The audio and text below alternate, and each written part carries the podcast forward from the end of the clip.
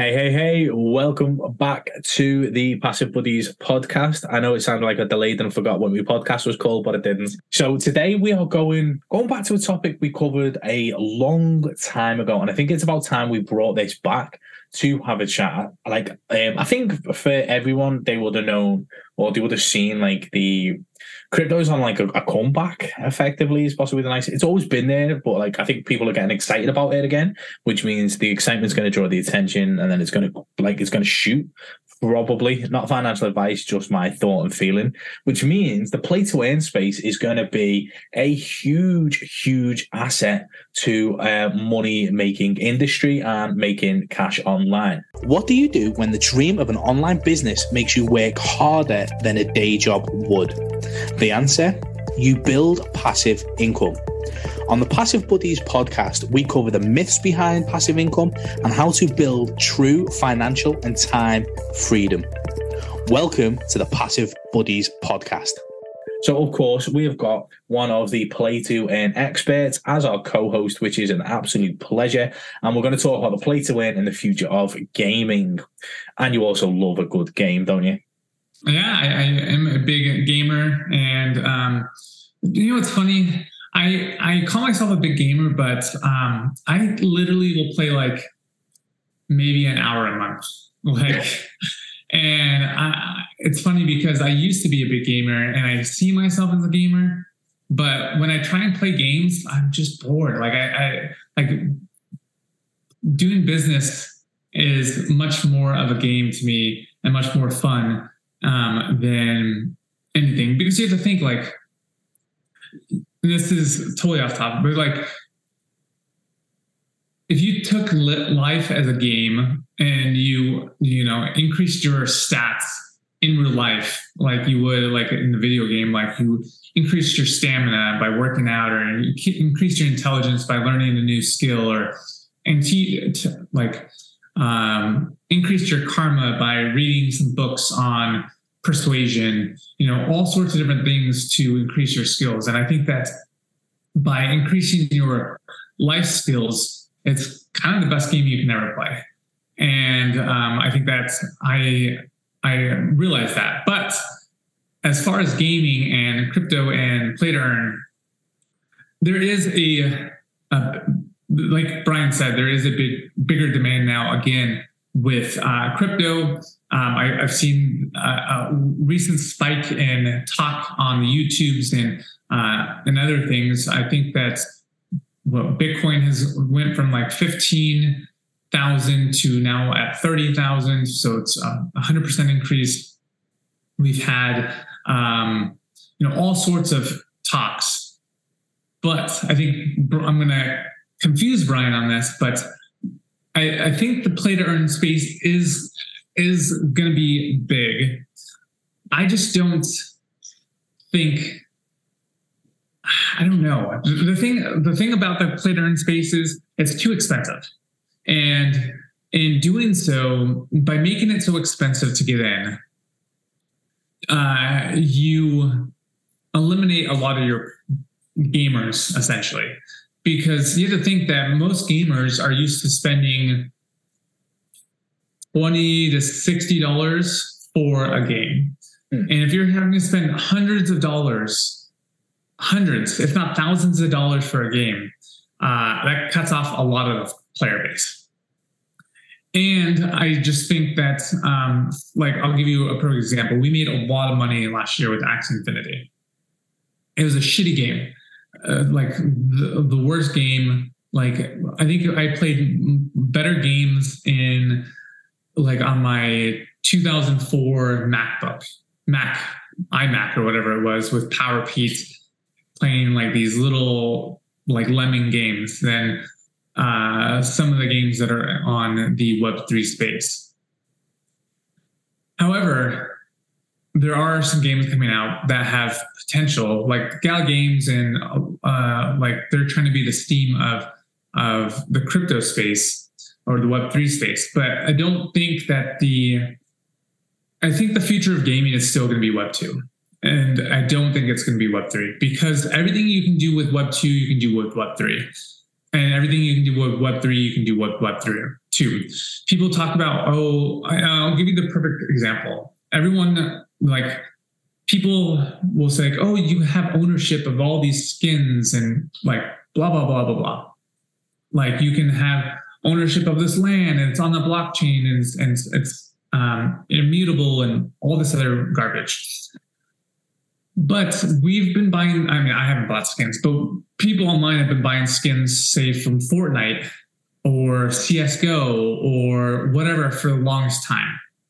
And people have sell sell those skins on third-party apps for the longest time.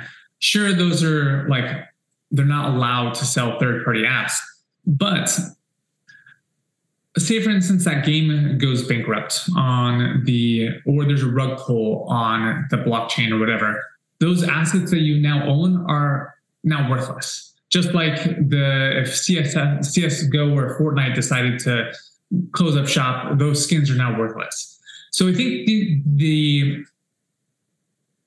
the future of gaming is still going to be in the web 2 space because it's cheaper it's not as complicated to start and there's uh, less risk of your assets being disappearing the next day. And so I think with that said, I think that still the future of gaming is in the Web 2 space, even though I can make money in the Web 3 space. Um, I, I've been making money in the Web 2 space gaming since I was in high school. So there's still there's money to be made with Web 2 and there's money to be made with Web 3. Okay, so if you see, and I get I get the point. Like what you're saying is like it's cheaper. Uh, the better quality is all in Web two, um, and obviously if you play it right and play it smart, you can make money in the basically what is traditional gaming. Like, right. so what's the?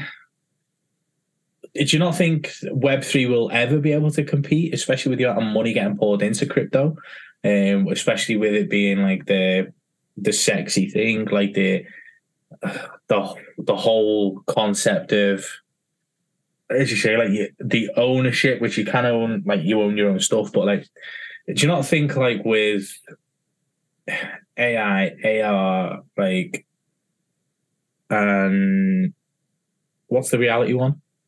Like, do you not think? Yeah, yeah. So do you not think like it's it will catch up, like it no. will then accelerate, or do you think because of the amount of money in game two, or Web two, should I say, because it's been around for a hell of a long time, like that that will just always have the money because of its traditional, because it's been in, because it's got market share. Do you think that's just always going to win? I think that until we switch, and this could be coming soon with CBDCs and uh, and a lot of different things. The way, the way we transact money is going to be the easiest way to for gaming. Mm. It's super easy to pull out my credit card and buy a skin on Web two, buy a game through Web to Steam. All those things super easy, uh, very little friction. Uh, Web three, you're now having to one develop a game, but two, well, develop a game which is hard, make it so that's uncheatable, which is crackable and hackable and all that, which is hard. And then you're adding a financial layer on top of that, where then you have to protect, make sure that you protect the assets that are in game from being scammed from players, being cheated through the game mechanics, uh, hacks, uh, protect your own servers from you know hacks and data breaches. So I think all that combined makes it it's very there's a lot of friction there. And with Web3, then you're having to go through an exchange, then move your money to another wallet, and then buy that thing, and then make sure that's linked, and then you know all these different things that are much harder to do versus just taking out a credit card, putting it in, and then being done. Um, until we get to that point where crypto is as frictionless as uh, a debit card or a credit card, is when the I think the Web three space and the Web two space will differentiate. But at that point, then it's just it's not Web three or Web two. It's just we've changed how we handle money, and it's faster and cheaper to use crypto essentially um, than it is with a credit card. Um, but until that change happens, it's I don't think that the Web three space is uh, going to be a thing. It's just going to be speculative, and uh, it's a great it's a great way to make money in the bull run and uh, make a, a good amount of money. But when the bear market happens, all those games just go to shit. Yeah, it was interesting to talk about the friction to get in, um, because obviously we've had this conversation before. And he's like, "Bright, you need to be in crypto." And I was like, "I fucking hate the amount of hoops I've got to jump through just to get like one one element of cryptocurrency." It's like, fuck me. I was like, "Just give me my money." I was like, "I'm trying to pay you. Why is it so hard?" And it's really frustrating. Um, so we've literally we've had that conversation. So if you're like excited about a game and and obviously, unless you're in crypto again, which is a sm- it's it's a growing market, but it's a smaller market. So unless you're in crypto and you're making money, then your pool to grow that game, which obviously then creates the buzz about the marketing and people re talking about it. Like it's a very small pool. So uh, until you increase that pool and obviously let gamers in and reduce the friction, as you say, like that's I can see where you say it's going to struggle. As you say, there is money to be made, but only when crypto's doing well. And like yeah i mean there's always money to be made in anything. I mean i, I mean like i've made i guess people are saying it's a bear market still. Some people are saying we're in the beginning of a bear market. I've made all my money uh, back and um, i've done pretty well and i've accumulated more crypto in this bear market um, than when i was in a bear a bull market but i was also compounding my rewards in a bear bull market versus taking profits. So um, there, there's just, I guess now I've had, I've gone through that, so I have that experience now. But I think the the onboarding and the offboarding has to be easier. It's just it's just too hard right now. There, there are companies out there that are trying to make it easier. Like um, like I said, Gala has like their own kind of Steam uh, dashboard there's some other companies coming out that are like Phantasma has their own marketplace that is like Steam, where you can buy games and, and stuff. Um, and they make it really easy. Like you can buy their own uh, credit using a credit card and buy their tokens essentially to buy the games. So they made it really easy. But until until crypto as a whole uh, becomes easier to onboard, then I think yeah, in the the cost to game is just super expensive. I remember I remember spending for a team of three three NFTs um, to play one game. It was like at the height of the market, it was like twelve hundred dollars to to just play,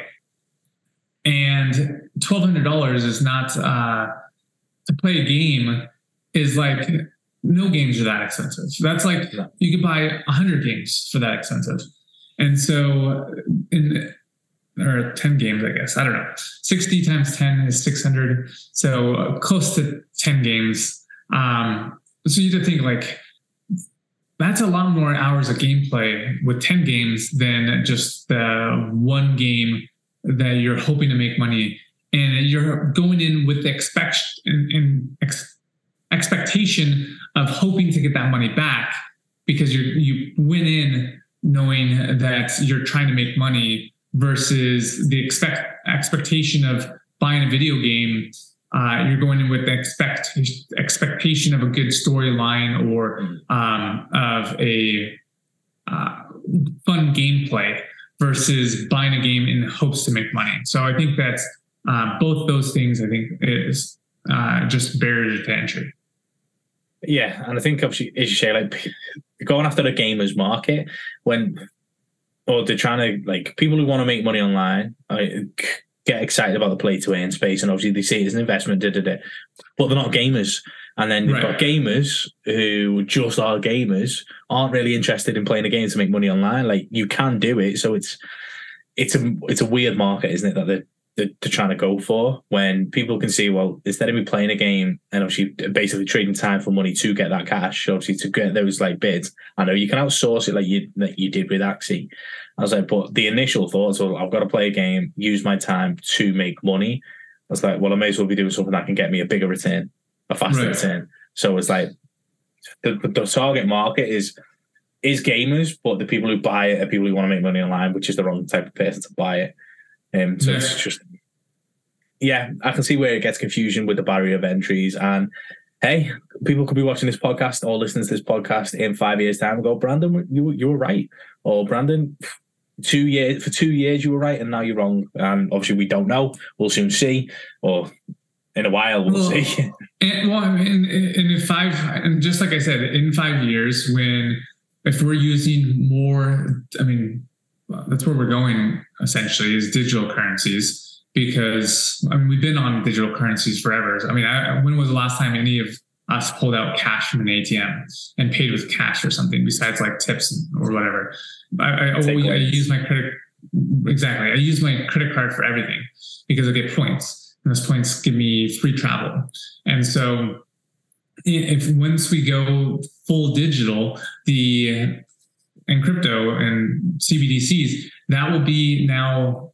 It won't be Web three because it, it's going to be the. It's how we transact all of our transactions are through an online wallet essentially, and everyone's used to that by then. So the onboarding and the traction is lowered. So um, then there might be actually some good games that come out because then uh, even then then you're those games are not banking companies and security to protect assets they're in game development and so now if you're having to combine banking infrastructure with game development i think it's just going to be hard and so we'll see um, how it turns out um, unless they can turn it into something where it's like web. I don't know. It, it, I think it's just the the onboarding and the friction is just too hard, but we'll see in years' times. Like you said. Okay, guys. Obviously, if you've got an opinion on this, please let us know in the comment. Um, you could tell Brandon he's wrong, and you could try and prove it. Let's see what happens. So don't forget to like, comment, and subscribe, and we will see you in the next podcast.